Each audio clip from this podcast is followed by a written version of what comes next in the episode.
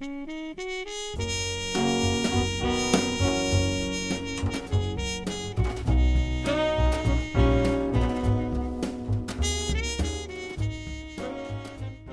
Welcome to Splat Book, the RPG Topics podcast. If this is your first episode, we talk about tabletop RPG design, but we're doing something a little different today. This show is brought to you by the generous contributions of the lovely backers of the Map Crow Patreon. Head on over to patreon.com slash mapcrow and pledge today to support the show and gain exclusive access to the Map Crow Secret Sketchbook. My name is Kyle, and with me is my favorite game master, John. Kyle, if this is my favorite overworked artist, Kyle Latino. I'm so tired. You're I'm so, tired. yes, it's exciting though.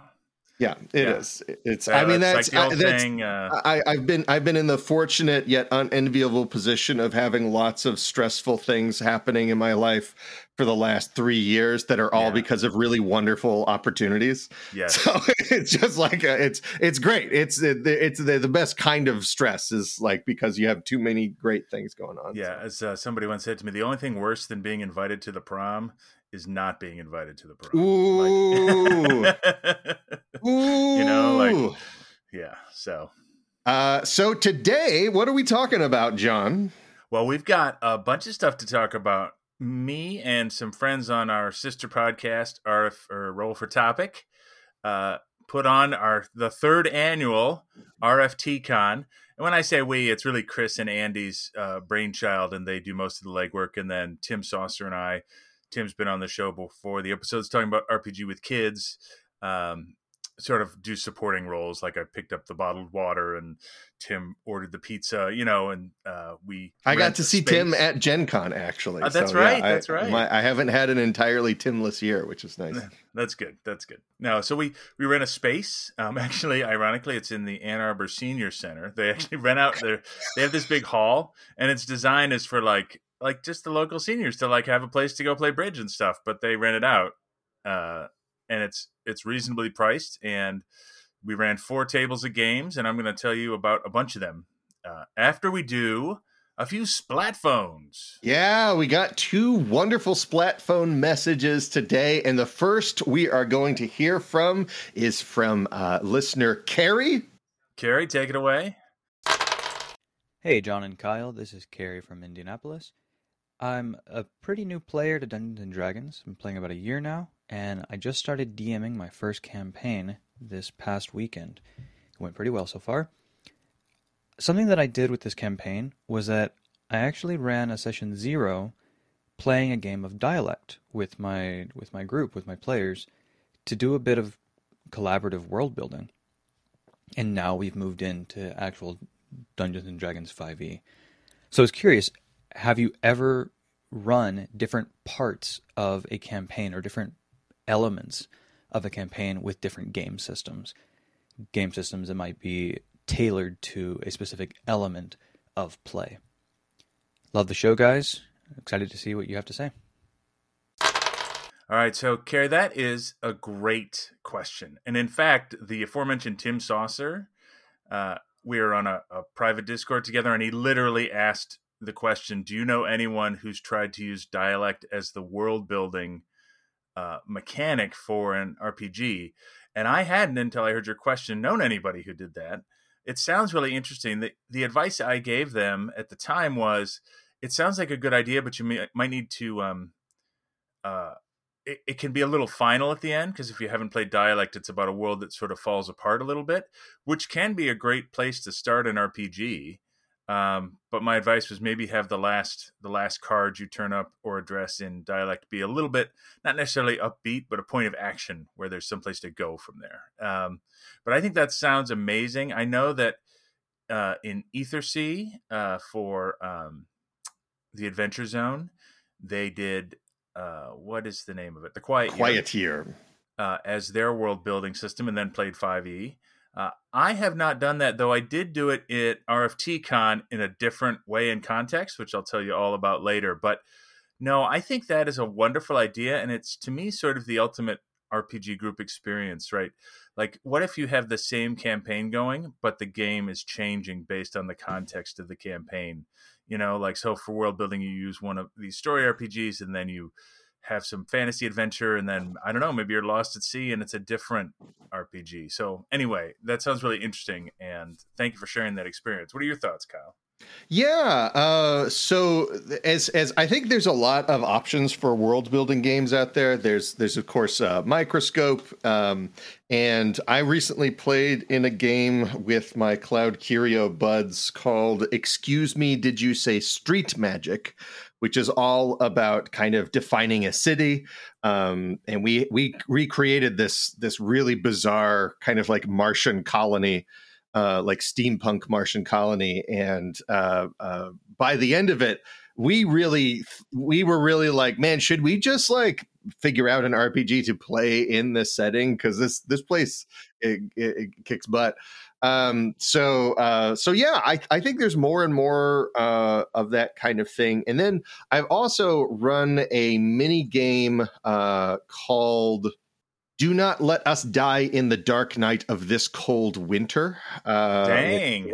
Several years ago. Yeah. So it is a, a resource management mini game uh, by Cecil Howe, uh, coming out through his his his own uh, uh, publishing imprint called Cone of Negative Energy. And wow. The idea is that you play this uh, if you're playing like a low magic, kind of like a grim uh, um, dark fantasy game, uh, winter is going to be a big problem, and you don't actually want to go adventuring during winter because then you're you're going to starve to death and freeze to death on the road. Right. Uh, so this tells you how to how to how, it's a mini. It's basically like a resource management board game that you play to gather wood and and fuel and uh, medicine and food while you stay stay in a cabin for a, a whole winter and I, you just reminded me of two things. One is there's a game, and I have not played it yet. I've just read it, but I really want to. It's called World Ending Game. Yeah. And its design is to be played at the end of your campaign. So imagine yes. a campaign where you start building the world with dialect.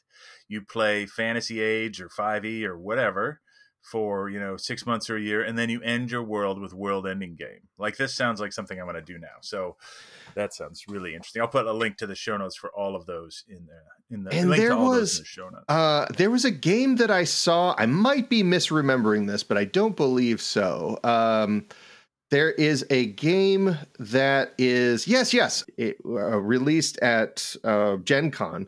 It's called Ink by Snow Bright Studio. Uh, and it is a game that is about the afterlife of your characters. So it oh, is wow. a game. It's another okay. game that you would play to kind of like extend the story beyond the boundaries of what the normal mechanics of you know your fantasy campaign can handle. So like I yeah I think I think that That's kind really of stuff is a really wonderful and rich design space.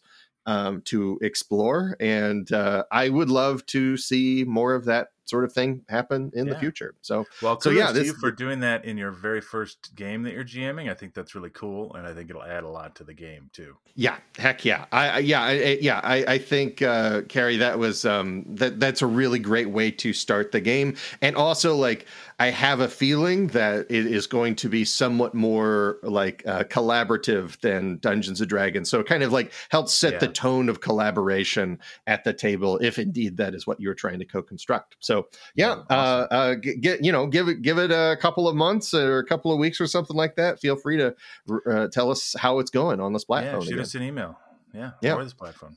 But we we got not just one splat phone. We have two splat phones, and our second. Oh, the embarrassment phone, of riches. Yes. yes, is from Jim Jones, and uh, he had a few comments about Daggerheart and mentioned an RPG that Kyle was familiar with. So let's hear from Jim. Hi, John and Kyle. This is Jim Jones. I go by Great Big Table on Mastodon. Um, and I just wanted to comment or make a comment on the uh, little bit of the sketch out detail that Kyle gave on the Daggerheart RPG uh, as far as the cards making up the characters. It reminded me a little bit of the asset cards that are part of Shawn Tomkin's Ironsworn RPG. Uh, if you haven't seen it, you can get a free copy of the PDF at ironswornrpg.com. Um, but anything that makes your character unique because the characters basically are classless are, are defined on these cards, and there's a huge stack of them. And then the neat thing about it is all the rules for running those cards or having the attributes interact with the game are on the cards themselves, or if there's resources that have to be tracked, you can just do little check, box, check boxes on the cards, or if you want to upgrade the abilities, that's also on the cards. Uh, it's a really neat system. Uh, definitely worth checking out if you haven't seen it before. Uh, it can be played as a solo or co-op or a guided game. Um, I really like it. My kids like it. Um, so de- definitely interesting to see that more games are doing playing around with that that card mechanic building idea. Uh, glad that you had a good time at Gen Con, Kyle, and, and I hope that the your uh, spy game goes well, John. Take care and keep up the good work, guys. Really love your podcast.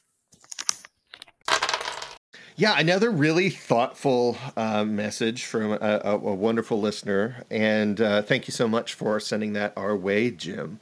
Yeah, you know it's funny because I have I have run Iron Sworn a couple of times. Um, I think I ran it within the first year it was released.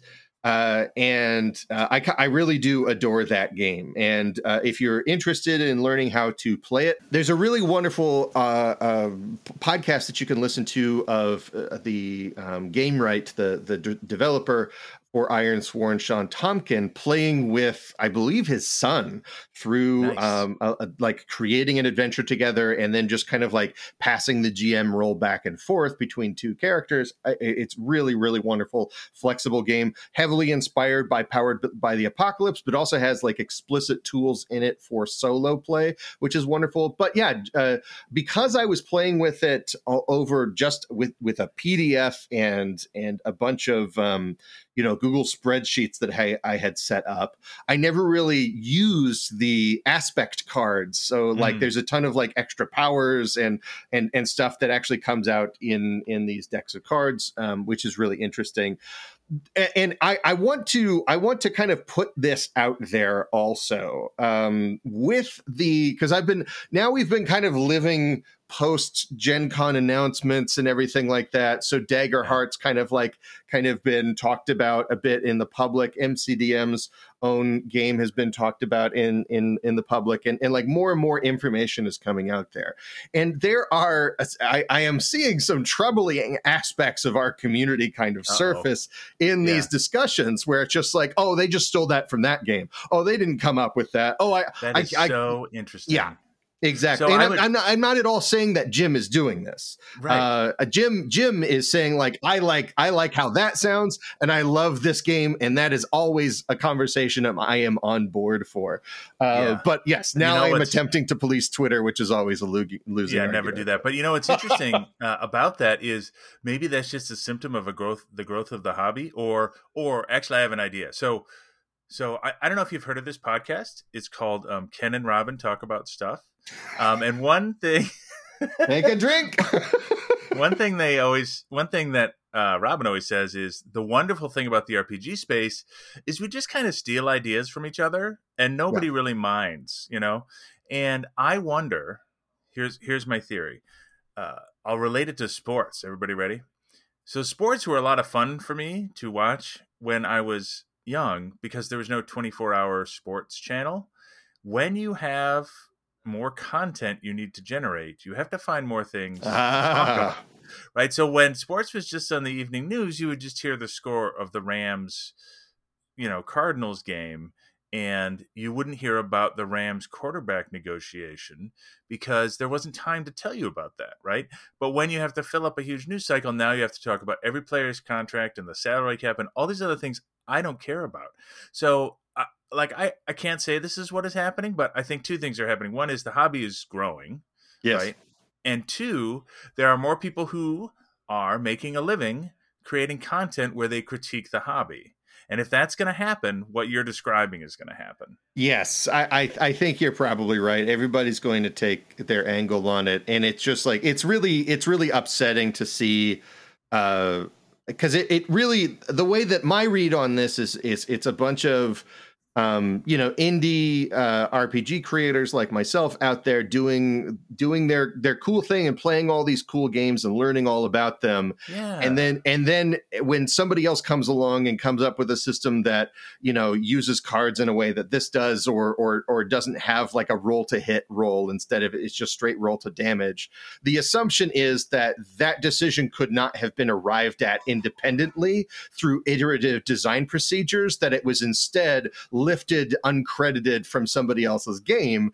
And there's no reason to believe that. And even if that is what is happening it's it's it's just like just like calm down especially before the game actually comes out i see very little advantage if i was putting out a game to talk about all the games that were inspiring the playtest material. It's like wait till we have a solid design to, to, to really talk but but, but whatever. What? it, but it's like it's interesting to watch but i wish that um, I wish that the nature of the conversations that I'm starting to see arise was more about s- celebrating like how there are all these wonderful games to play and ideas to Yeah. cross pollinate, as opposed to kind of like just griping that s- somebody is making an awful lot more money and getting an awful lot more attention than you, even though you, special man that you are, know all of the games that they're ripping off. And it's just it's just it's such a bad such a bad you know what this reminds mouth. me of? This reminds me of.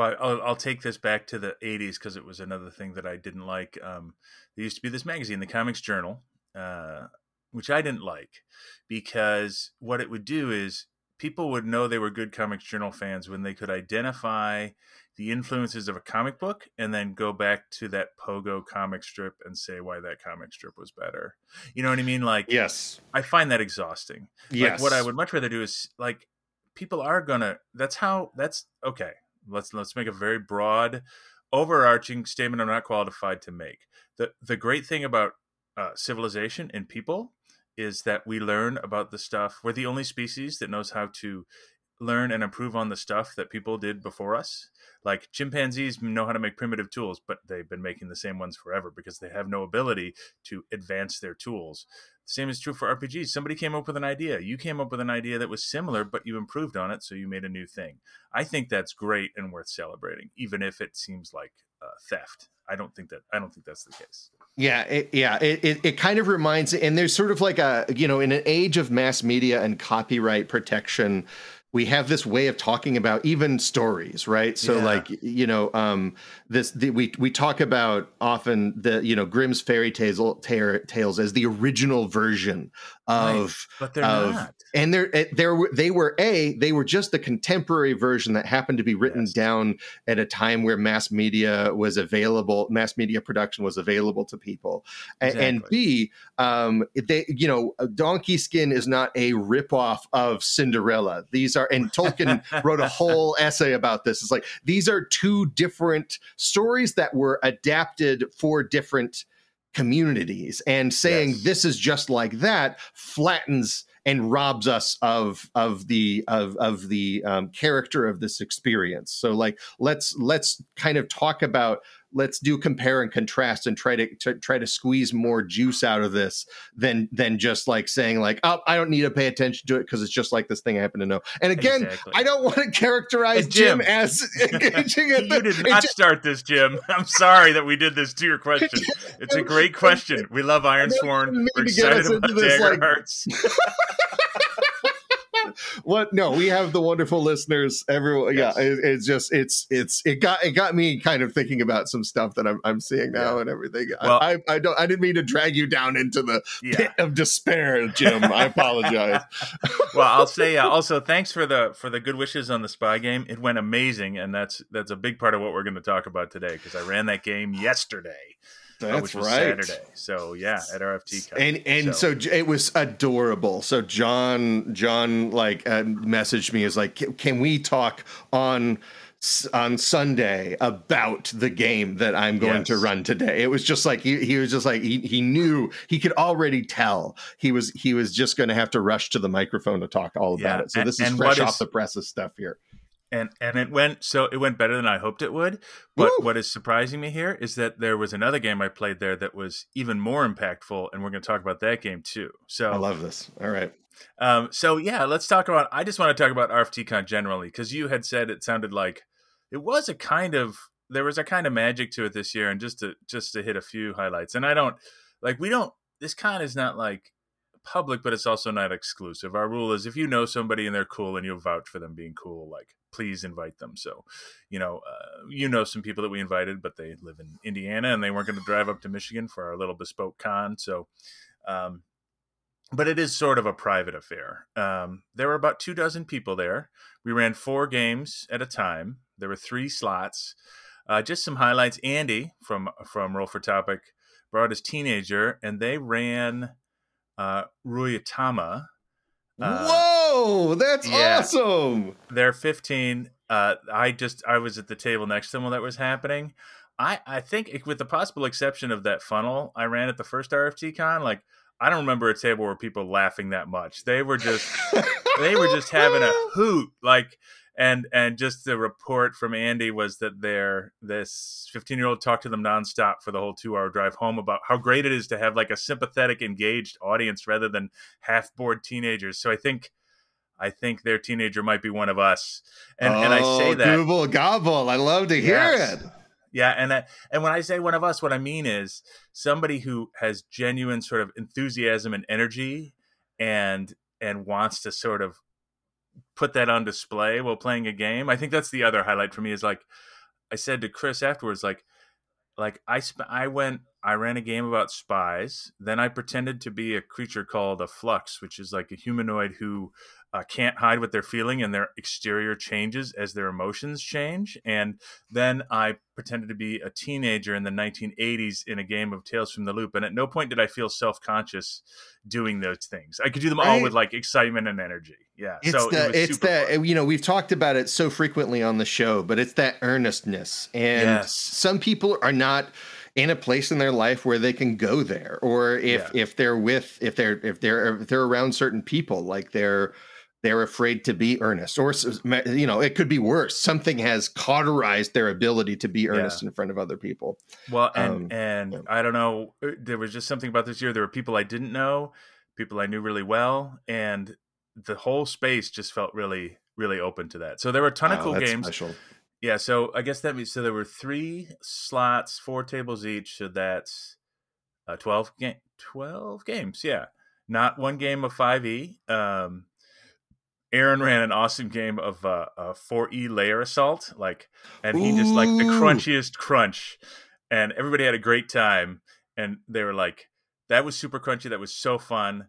Uh, probably not what I want to do for my campaign, but that got like my crunchy needs met for like, you know what I mean? Like, yeah. yeah. So that was a big hit. Um, uh, Chris ran Brindlewood Bay. That was a big hit. Um, that's a yeah, wonderful game. I, I, know because I, I, I know Chris was talking about on Roll for Topic that he wasn't sure if he was going to write his own thing or run run a pre-made um, mystery or something yeah. like that. So he, uh, in, know, the so game far really as, lends itself to yeah. pre-made mysteries, and he had. I mean, his job was to organize the whole convention.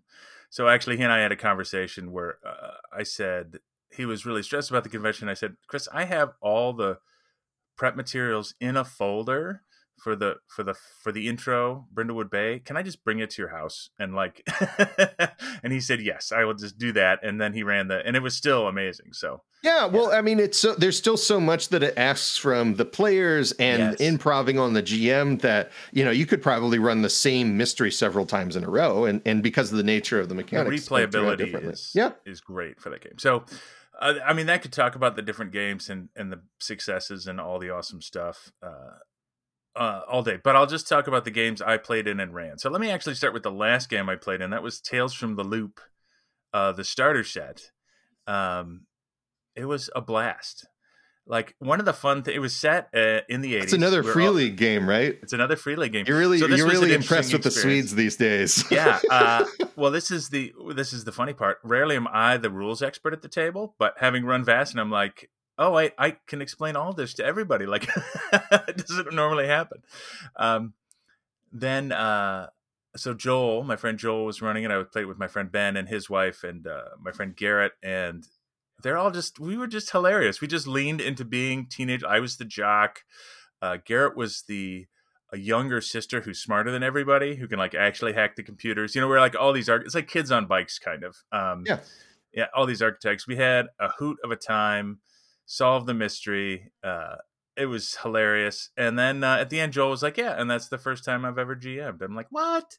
Yeah. So. oh man, can you imagine? he was, he was great. Yeah. It's a, what it what it what an amazing community that people are GMing for the first time at a at a convention, like in front yeah. of other people. Like I, it's just it's just what an amazing community those fine folks over at Roll for Topic have created. Uh, yeah. uh, and that really was my, tremendous people. It was great, and that was my last game of the day, and it was just it was just relaxing fun and we made fun of the i mean it's set in michigan the adventure he ran in the 1980s i'm like oh i remember all of this. Like like my i was the jock and people would compliment me. Like it's a small town so people were like oh i saw you play and i'd be like yeah i'm being recruited by like superior state. Like it was just fun for me to add all these details from when i was a kid to like you know yeah that's great good. yeah so uh so that was the last game of the day. Let me tell you about the game i ran Yes. This is the one uh, that um, uh, Kyle gave me some advice on and I got some help from. So let me tell you. So I ran a, a, spy game, and ostensibly it was the James Bond 007 RPG from 1983 by Victory Games. So let me tell you about the. So when when Chris announced that the theme of the con was secrets, I immediately knew what I wanted to do, and let me tell you sort of what I did at a meta level, and then I'll describe the game to you. So what I've always wanted to do is recreate that moment in movies or stories where the character has a huge revelation that the, the world is not what they thought it was, right? So the example I've been using is the Matrix, right? Eh, I forget Kyle or Kyle. I, forget Keanu Reeves' first name, character's first name, but Anderson, Mr. Anderson, uh, is going around being a programmer. He's kind of bored right? He takes the pill and suddenly he's in the post apocalypse. Like the world is vastly different. And I've never, and maybe it exists, write in or call the splat phone if you know. Uh, but a game that, that genuinely creates that sense of sort of both wonder and sort of, I don't know what the word I'm looking for, that pivot, that flip, that, you know, like when the rug is pulled out from under you. So, what I wanted to do was create that experience for some players and I thought it would have to be experienced role players, so I decided to do it at this convention. So here's here was what I did. I prepared two games. I prepared a game that we started with, which is the James Bond RPG 007 game from 1983. I also prepared that same game as a Night's Black Agents game, which is the Vampire Star vampire spy thriller by Ken Hite. And if you don't know, I'm sure if you know James Bond is James Bond, it has all the things you think of. If you don't know Night's Black Agents, just real quick, it's it's sort of like a high action investigative Jason Bourne style game, except the characters in the game are spies that have been burned because they found out that that behind everything in the world is a conspiracy of vampires. And they're out to sort of they all have different motivations but these burned spies are sort of creating their own little network and fighting back. That's the plot. So what i did is i set it up. I put up a, a game master screen for james bond. I handed everybody a james bond character sheet. We I won't do every detail, but we did like uh, one of the things I added to make it a little more modern is I I pulled out each of the important NPCs from from the Bond universe, and I said, "You have a special connection with one of these. Pick that, and then I'll tell you what your special connection is." So, like, if your special connection was Moneypenny, you know, you got a one time you could call Moneypenny because she has the highest clearance and knows everything, and you can get just free info about an NPC or a location. Oh, that's perfect. Do that once, and uh, you know, like Q, if you choose Q, Q gives you a special bespoke thing that only you have. You can use it once. You know, uh, I had M uh, M had something. I actually had 007 was a choice, but they chose Moneypenny, Q, and Felix Leiter. Okay, and Felix Leiter's thing was that he could buy you some ridiculously expensive thing that you couldn't find on your own one time. so that was his because he's from the CIA and they have all the money. So so the adventure we were using was actually the the Zalozhniy Sanction, which is a Night's Black Agent adventure, though I didn't tell them this. So the, it's set in 2019. They make these spies. They're not double O's. They're like spies who are aspiring to be double O's. They're they're just below that level. So they they're doing this mission together, and hopefully they'll they'll get a chance. And there was actually an interesting scene where they went and talked to M, Oh, the other fun thing is, as they chose those characters, I had photos of all the actors who'd played them, so they got to choose which version, which of, era so, of Money yeah, Penny. So, yeah. so their Felix Leiter was was um, was uh, Jeffrey Wright from Casino Royale, and their M was Judi Dench, but their uh, Moneypenny was Lois Maxwell, who was the original Moneypenny. So you sort of get to stitch the universes together. So it was very fun. Um, so they start this mission, and I won't go through the details, but they realized there was this arms shipment coming in. It was coming into this warehouse. They tracked the warehouse, they tracked where it was going to be delivered, and then they had to. But there was this one mystery item that like it seemed like just regular stuff. Like Russian thugs were bringing like automatic weapons into the Ukraine to for some subversive reason. This is pre pre invasion. It was set in 2019. But there was one special object that nobody could find anything about, and their mission is to get in there and find out what it was. Okay, so a bunch of elaborate plans. At one point, they get Felix Leiter to get them an ambulance that's like converted so they can steal the thing and drive through town in something that looks like an ambulance. And they had all these plans and everything. And they get inside, and the thing, the special thing is a coffin. And the coffin is being un- unloaded by dozens of thugs, but also two people that are hooded. One has a hoodie on, one has a fedora. It's the middle of the night. They, uh, Garrett, who is one of my players, fails a roll and gets caught. And it was one of my one of the most fun moments of of my gaming life where I said, "Okay, the two figures turn around and look at you," and I printed out these eight and a half by eleven paintings of like terrifying looking vampires, one in a hoodie and one in a fedora, and I just laid them on the table, and you could see like the fangs and the blood, and uh, and then I took out a Night's Black Agents GM screen, and I said, "My secret is we're not playing the James Bond RPG." And I took out the Night's Black Agents book, and I said on the table, "I said we're playing Night's Black Agents," and one of my players, Laura, was like, everybody went wild immediately. They loved it. I had a couple of tells in there because they did see the special item. It was in a coffin before they saw the vampires. And Laura made a joke. She's like, "Are we playing Night's Black Agents?" And apparently, I have a good poker face because I didn't didn't do it. And the you other one, let it go. on the James Bond character sheets, I did give this is my other tell. I did give one character uh, a level in occult because they could know that. So immediately when he saw the vampires, he said, "John," and I handed them new Night's Black Agents character sheets, and he said, "John, because of my occult, can I be paranoid and actually have like a clip of silver bullets?" And like I was like, you know what? Yes, like go for it. So so the action starts. He perforates these two vampires, but he doesn't kill them because that doesn't kill them. It just they fall down these stairs into the into the thugs and they start thrashing around like they're burning and like just mayhem. And they end up stealing the vampire's car. Like the vampires pull up in this Mercedes and they steal it and they just get the heck out of there as fast as they can. Um, they implant uh, the Q item that Laura got, where they implanted a tracking device on the head vampire. What was inside the coffin was actually like a super vampire that controlled the other two. Mm. So they, Mm. they implanted a tracking device on that vampire so they could track it later. They get in the car, and this is this is something I chose to do, but I loved it. Was uh, they peel away, and Garrett's character, who had chosen Moneypenny, goes, Money "Moneypenny, you're not going to believe this. We barely got out of there, and there I'm not kidding. There are vampires. And I just said, there's a long silence. And Moneypenny says, so you know. And then she goes, so because I like you so much, I'll give you 30 minutes before I tell M, but never come back here. And so that was the end of the game. And then like curtain. Oh. Pro- so the idea is this is them getting I'm burned. getting goosebumps, dude. I wasn't even there. so so the point was I switched games in the middle of a game session and made it go from James Bond to be about vampires and spies. And I think it was a big hit and I had a blast running. and you've been planning this for months, so to I've have never it, prepared for a game this much in my life. that that's so great. I, yeah, it was I, so fun. I love that. Uh, uh, that yeah, that sounds that sounds absolutely magical. And um, did you prep for this game with the with the um, uh, Lazy Dungeon Master, Return of the Lazy Dungeon master I did. So what I did, Did is you I find out that the, that helped? Yeah, because what I did is it allowed me to be flexible. So the way I prepped for the game is I actually made the adventure was actually a Night's Black Agents adventure that I modified. And and there, are no- so what I did is I did Night's Black Agents pre-gens, and then I read through the Night's Black Agents adventure, and then I took that adventure and I just basically converted it to an to the Lazy Dungeon Master cards, and and added my own clues and stuff. Right, so so I just had a stack of secrets and clues that I could play wherever they went. So if they went to the docks to see if they could figure out when the boat was coming in, I could give them clues there. So that was super helpful.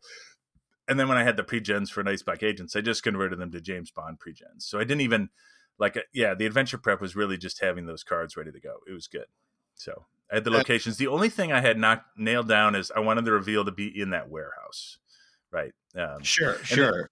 Yeah, and there was a choice. They could have escaped, like there were tunnels under the. There's like a labyrinth under the city of Odessa where they were. They could have escaped that way, or but they chose to just get out of there and you know get in the car and take off and yeah but yeah the lazy dungeon master was great i actually bought a copy and read that's how i started my prep is reading through the just the basics of the lazy dungeon master setup so yeah it was good it, yeah, I, that's it's it's a really it's a it's a really handy thing. But yeah, that game that's a that's a white whale game. Like you, I've yes. never I've never heard somebody describe a game where it's just like uh it, it, it went off as as famously as as that did. You know, just like so that. Happy. I had three it, players. It was Joel, actually, the guy who GM'd the Tales from the Loop game at the end of the day. He was one of my players. Uh, this woman, Laura, and Garrett, who I've played with before. Uh, I had two other players sign up, but they didn't end up coming to the convention. But I couldn't have been, like it was the right. Actually, the small number of players was good, um, and uh, they couldn't have been more into it. They were so accepting of like this is crazy. Let's go! Like that's awesome. That's yeah. awesome. Hey, congratulations, dude! Yeah, on, on, yeah, just like do, do absolutely executing on a fantastic and brilliant idea and just kind of reading the group and knowing that you could pull off that full yes. but the it, the prop humor with the gm screen is just ah, chef's I, kiss. I, I, won't lie like i actually bought a Night's Black Agents GM, gm screen so i could pull that joke. I just yeah, couldn't yeah, resist yeah, yeah. I mean that that's you got to like it's a commit to the bit right? I love it. I Oh man, that that's I'm so glad that went off so well. I, I, I, am sad that I missed it. I wouldn't have been playing in that game anyway though, because you no. you were talking to me about it ahead of time. So I spoiled it. Well, I did want to mention one other game in a little detail. Um, yeah.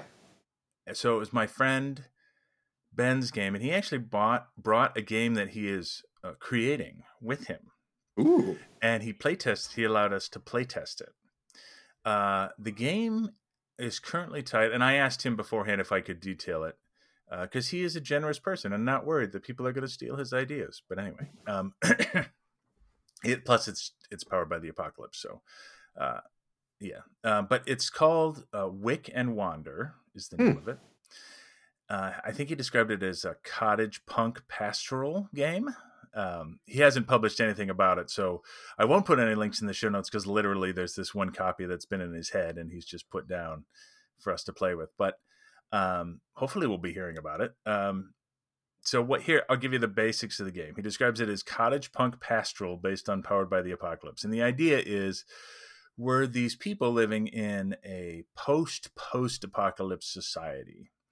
Uh, if I were to to it's hard to compare it to anything, but I'll try. Like, like basically, it's sort of like uh, the film Annihilation, starring Natalie Portman, where the where this meteor lands on Earth and this the world becomes this both bizarre and beautiful place.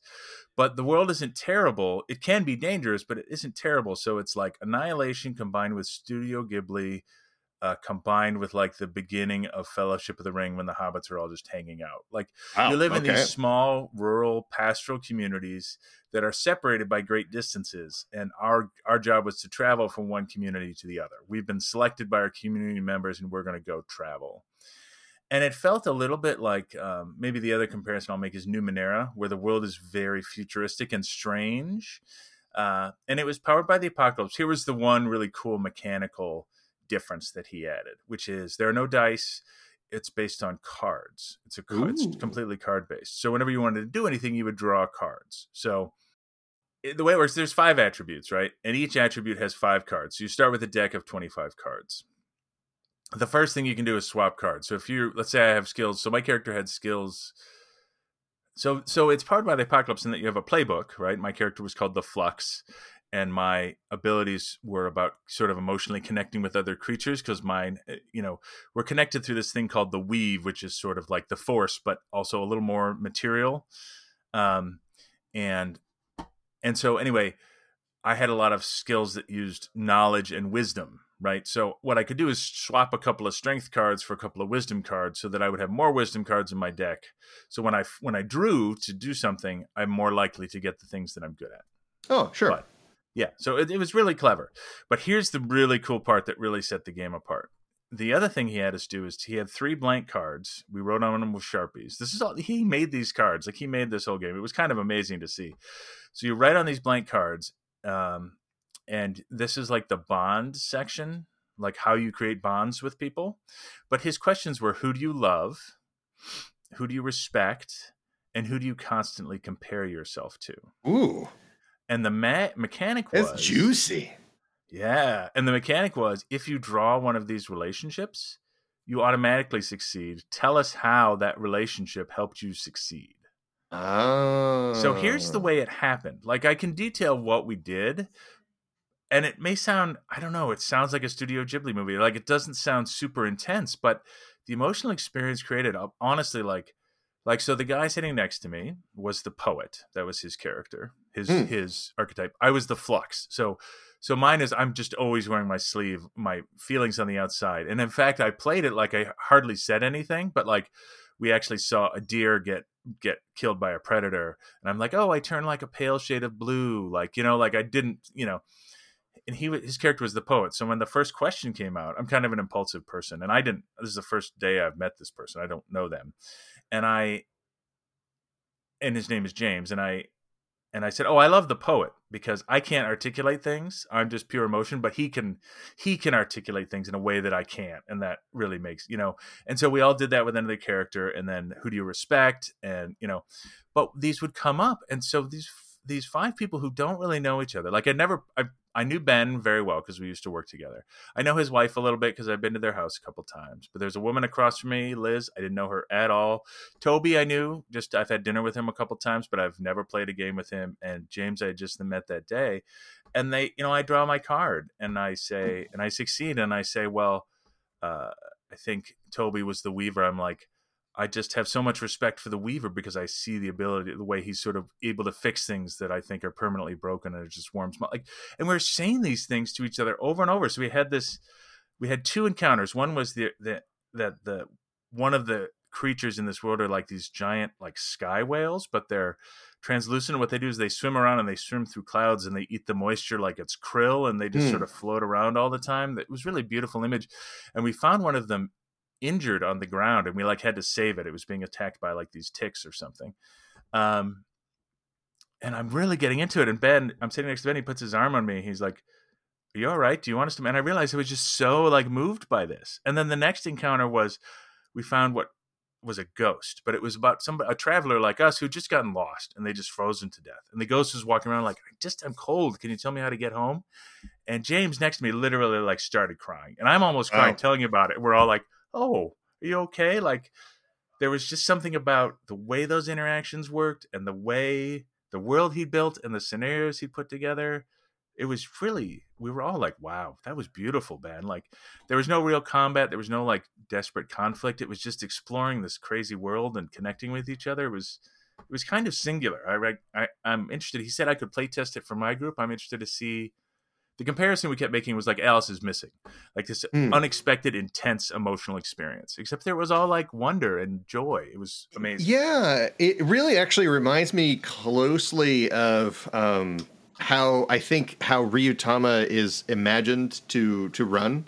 Uh, Yeah. Most of the time, it's like it's it's sort of it's sort of more or or something like uh, Wander Home, um, Yeah, where it's yeah, kind of that more came up. about like these encounters on the road and how does it affect you know how how do these external events in how do you internalize those and all that stuff but also like several of the games that i played and, and heard about at um um that that that uh that that uh, festival i went to uh, last spring in denmark That's what I thought of when you went to Denmark. Yeah, and you were telling me about some of the, like the woman who was the. Uh, I it, it wasn't this dark, but the woman who was the woman who had to be hired to go in to see if people had the plague and how isolated she was from the Yes. community. Like that popped into my head as we were playing this game. Like it had that kind of emotional connection. And I re- actually I remember talking about that game uh, with you, and you were like, "That sounds really interesting, but that doesn't necessarily sound like something I would want to, to do."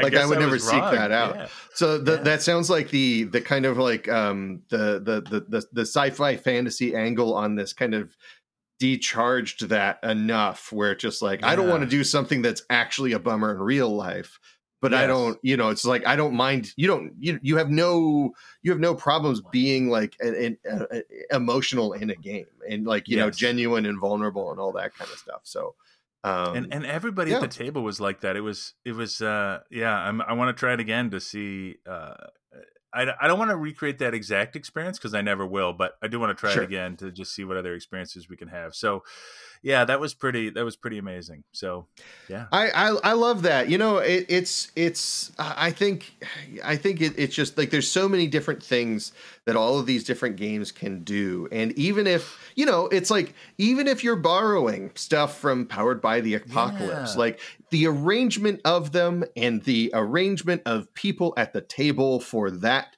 specific time, it's always going to be different. So um uh it- it's being different- being really yeah. being really like precious about your special ideas. You don't want anybody to steal. And i hear Yeah. like young young game designers always really worried about this. I don't want i don't want to put my game out there until it's finished because i don't want anybody to steal my ideas. It's like well first of all i bet you stole some ideas. Uh, Right. but also secondly it's just like that's not actually the magic yeah, right? And it's and the I people think, you care about Yeah, and I think Ben was really great as a, both a creator and a GM because because Toby's character Weaver had been sort of conceived as sort of like a cleric, like he can help you if you'd be injured in combat, but there was wasn't really any combat, and so Sure. Toby would say, "Well, I'm a Weaver. Maybe I could just learn more about this creature that's on the ground because I can." Yeah, and and Ben's like, "Yeah, absolutely. Like that sounds like a great idea. Like he was just willing to. Yeah. So Uh, this Ben good. character sounds like sounds like we we should uh, maybe maybe sometime down the road uh, we could have him on the show uh, that and and just Yeah. like t- talk about like where where this project came from and and how it's progressed and like what's coming next for it. Um, Yeah, I Um, think that would be fun, and I, I maybe I'll play test it again, and we could have him on to talk about it.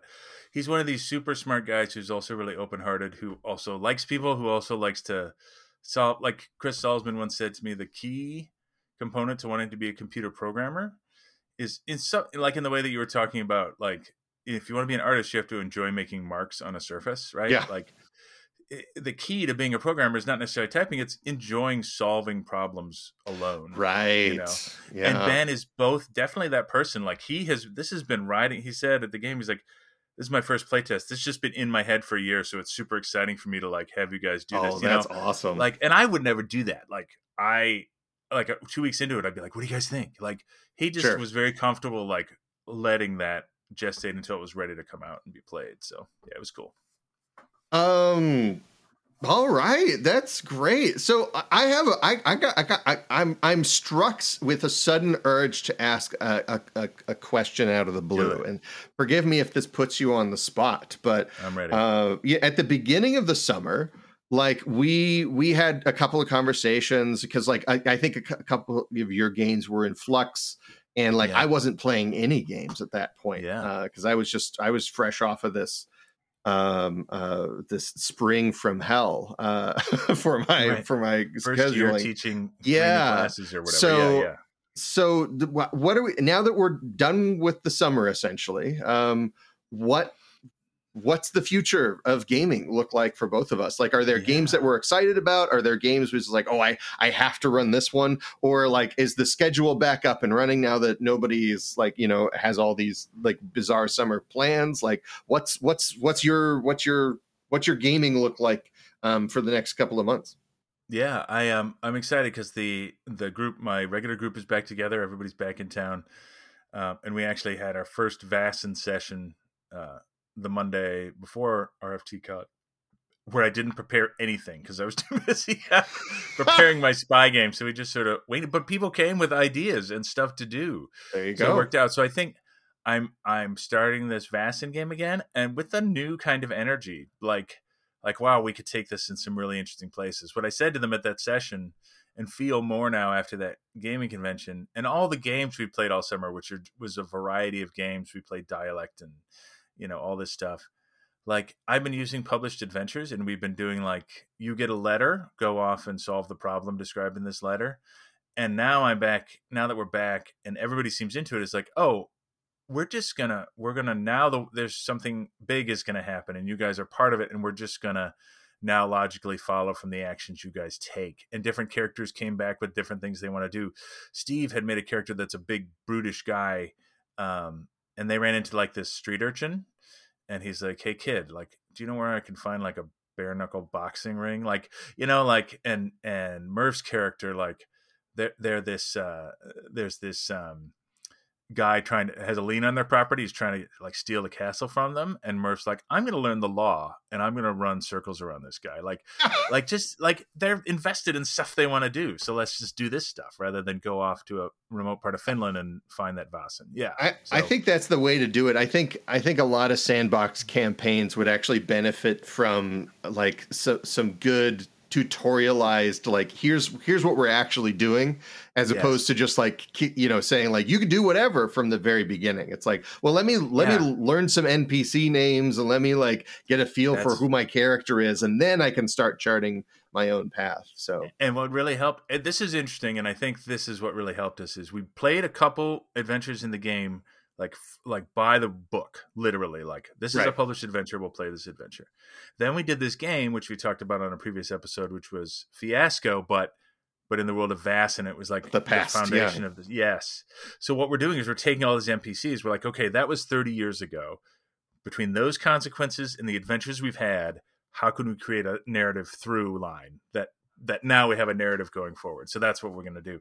But and it and so that that fiasco game was like a session zero but we didn't do it at the beginning. Yeah i think that's what really made this good. Uh, that was murph's comment. He was like not doing it at the beginning gave us so much more to work with. So now we have some stuff to work with. Now we have more stuff to work with. Yeah it's really interesting You know, that kind of gets back to, To Carrie's uh, question. Yeah, Carrie's Yeah. question and Tim's question. You know, like I answered it- your question, Carrie, just to go back. Yes, I just ran a Vaesen campaign where I played Fiasco in the middle of it. and I forgot all about it. but I mean, it's like there. I think sometimes like uh, the convention would have you believe that you know a great way to do collaborative world building is before the game starts, and that'll Yeah. give you ideas that you can yes and and, and kind and of it's build not a bad off of. idea, right? It's, not, it's certainly not a bad idea, but there's also no rule that says you can only do that at the beginning. Like Yeah. you could imagine how cool would it would be if you were playing a game for like 4 months of Dungeons and Dragons and after everybody has like these big questions about your setting, they're finally like picking up on these threads. Then you do Yeah. your quiet year prequel and then and everybody's like trying to make things connect they're much more invested as opposed to just kind of like throwing throwing the spaghetti against the wall to see if it's done you know Yeah, the only bad part to all this is uh, Brandon saw how much prep I did for my spy game, and he's like, "John, no more excuses. We know you can do a lot of prep." So well you know it's it's a it's it's a lot different for a one-off than it is for you can't do that every week oh lord oh man that's great um Yeah. What are you doing? You've started a new game, and you've mentioned now a second game you played with some of your Cloud friends. That's So right. Yeah. that. So um, we actually just had our second session uh, uh, of what is probably going to be three of this Blade Runner game. yeah, I thought we were going to knock this out in two hours, and it's going to take around six by the time we get well, done that's with this. good. That's good. Uh, we're having a blast, but I, you know what? I, I honestly came into this going like mysteries can't be that hard to run. Like everybody's, everybody's, they, they're making it up, uh, and they are not. Everybody's just crying, and yeah. It is, yeah, it is. It is The actually. here goes. I bet it's that guy and it's this thing, and you look at your sheets, and that guy and this thing are not in any of your clues or part of your mystery at all, and you're like, oh no. yeah, well, and and then some of it is just like it's like you know, it's like I if you had just recently watched Blade Runner, you might think like, oh, I'll bet I can go look for like a serial number on this hair follicle from like Right. this guy who lives next to the noodle shop. Uh, but if you're, it's just like it's it's just if that support isn't there, if you don't have like a list of people to go, Yeah. like there's like there's a lot of scaffolding to actually deliver the act of blade running um Yes. that that I didn't think to support and like so I'm I'm learning a lot about all this kind of stuff but uh but yeah we're at, at, at the end of the day we're having a good time and I am I am looking forward to perhaps starting a, a short uh one ring game after this um yeah yeah. I want to hear about that. yeah Um, yeah so knew uh, we were one time we were going to play. We were going to try the the Strider version where you The Strider version, solo yeah. with one player, but we never did that. So now I want you to to run some and, and bring it back here. And then I also I do I yeah I do have the Dragon Ball Z RPG now. so Nice. uh so yeah I I don't know if we want to play that on the show or not but um that on the show. uh but We'll yeah it's talk about that. it's hilarious. Uh, but uh, so yeah, I, there's a couple of things that I want to to get done um, to, to to game with this year, and then also like I am in. I'm actually in a play test for like the the very first alpha builds, uh, like internal play testing for the MCDM um game Nice. uh so that's really cool uh and it it definitely is Am reminding I allowed me to? Are we allowed to leave that in the show? Yeah, yeah, it's Okay. it's yeah, it's it's it, that that kind of stuff. There's like I they they there's a big message that says like I, they're not particularly um worried about information getting out. Um Because they're smart. yeah, and it's yeah, it's yeah, exactly, right? They they know how this kind of stuff goes. Yeah. Uh but but also uh but yeah, everything's very in flux, which is one of the reasons they're being tight-lipped about things is they don't want to talk about a game that's not finished yet because then people are going to be confused when the game is naturally going to be very different. Um, so, uh, so yeah, definitely reminds me of it's really like I love tactical games. Um, yes. I just don't like, I just don't like, um, uh, tactical games on, for tabletop RPGs Yes. because they have all this other junk on top of it that is not that is actually distracting from the tactical layer of the game yes. um but it is it's And- reminding me a lot of like how much fun i was having like fielding uh uh monsters in in uh fourth edition when i was gming that and all that kind of stuff so yeah. Yeah. um, Well, but I'll it- say yeah. a couple things about your Blade Runner RPG. Here's a, here's a prep tip, and this is what I realized. To, in that sense, you have to get you have to do prep in your milieu. So so two lists. I made two simple lists. ooh One was spy names. So I just went to Wikipedia. I was like lists of famous fictional spies, right? So I just wrote down. One of them chose Blackford Oaks, which was somebody, and the other person chose Alex Rider, and those are both names from their there's mystery spies theories. I don't know anything about them, but they were just on this list. They chose them. They're good spy names. They just chose them off the list.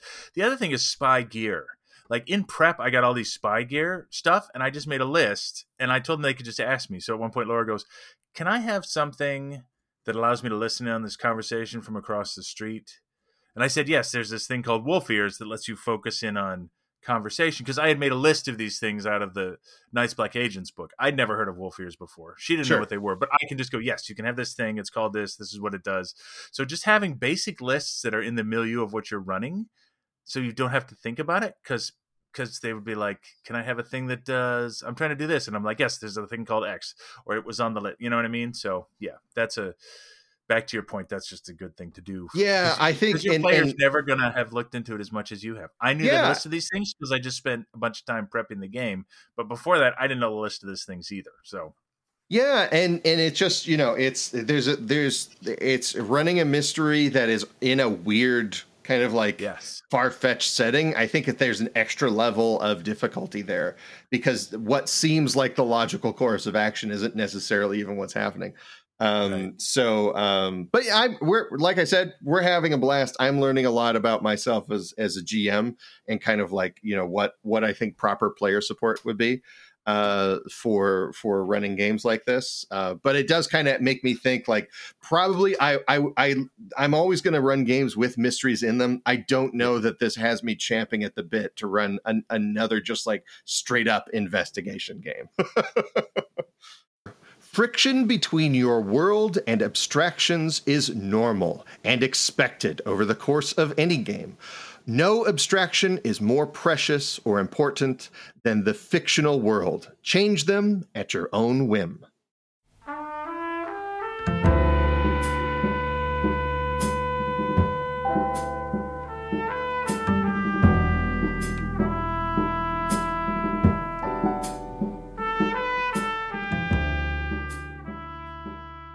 Splatbook is a proud part of Roll For It Media. Be sure to check out our sister show, Roll For Topic, which is available wherever fine podcasts are purveyed or by visiting their website at gmdiscussions.com. And please leave us a five star review on your podcasting app of choice. It really helps people find the show. Contact the show by sending us an email at splatbookpod at gmail.com or by leaving us a 90 second voice message on the Splat phone by visiting bit.ly slash splatphone. You can follow me on social media at Kyle Latino on twitter.com or by subscribing to my YouTube channel, MapCrow. And you can follow John in your hearts. Our closing quotation was from New Simulationism, a manifesto written in 2023 by Sam Sorensen. Our intro track today was Mo Better Blues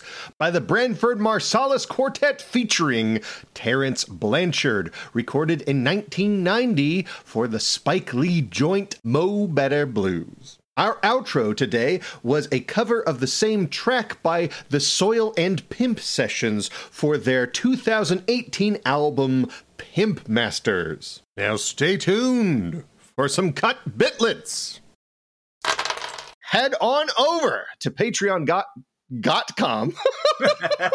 we got that it. com over. he has all the comms over his map. it either. but I mean to talk to you about that. I've been meaning to talk to you about how much I can't stand you. Yeah, I'm glad, glad this came up at the beginning of a recording. Yeah. yeah. So, what'd you do this weekend? Oh, you probably can't see it, but I, I got a big Whoa. map I'm working on. So this was a, a gig that I picked up. Um, I talked about it a little bit on the the secret sketchbook today uh, on Patreon. Um, Oh, okay. But yeah, so this is this is the map that I was commissioned to do at um, Gen Con. Um, so Cool. and it has it has like it's a it's a mega continent with like 50 different locations that need to be displayed with like different visual details so it's just like it's just a lot I won't be able to mention everything, uh, but this may be the episode where I talk way more than you do. So this you know. this is exciting yeah I, i'm i'm i'm i'm I, I excited just to just to hear about it Uh, those are both great. I think we do Right? both of them, right? Uh, would you like to hear something f- funny and strange though? Uh, so I'm wearing I'm wearing my crappy old earbuds because I was Mhm. wearing those big cans that I bought, and I remembered just how much I hate over the ear headphones, Uh, and it's Yeah. a lot. Like it's a lot. uh, but so Carrie's message was just in my left ear, mono, and Jim's Yeah. S message was just in my right ear, mono. And my that's left ear is broken, and so I only heard a little bit of it. So maybe my headphones are just broken, but that was very strange. yeah i heard jim just fine but yeah carrie's was just in my left i don't i don't know what the deal is there It was me. Uh, so was it very- was it very quiet for you? Because no my I, can- my headphones actually work so it, oh, okay. it All should right, well, work that's just fine thing. That's different. You care about your gear and stuff, which is a huge difference between you and I. Yeah. All right. Well, let's do this. I'm ready. I'm good. I took some notes.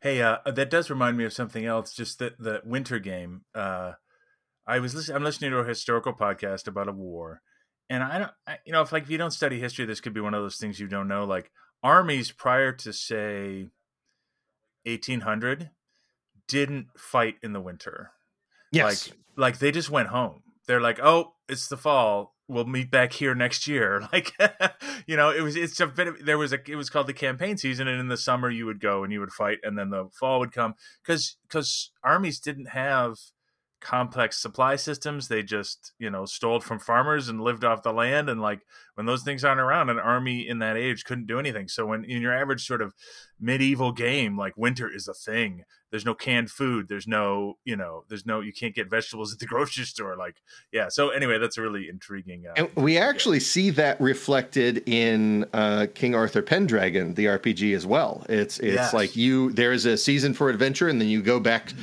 to your own castle and deal with all of your own family matters during the winter and then you go out campaigning for the king and crown yeah. again so yeah it's but, um, this i don't say this to well first of all as an aside, uh, this is a very intentional cut bitlet, but poor Jim Jones. Like, not only do we just do that to him, but I wonder if he's been going his whole life like people making Kool Aid jokes and being like, "Oh, you're buying a place down south," like.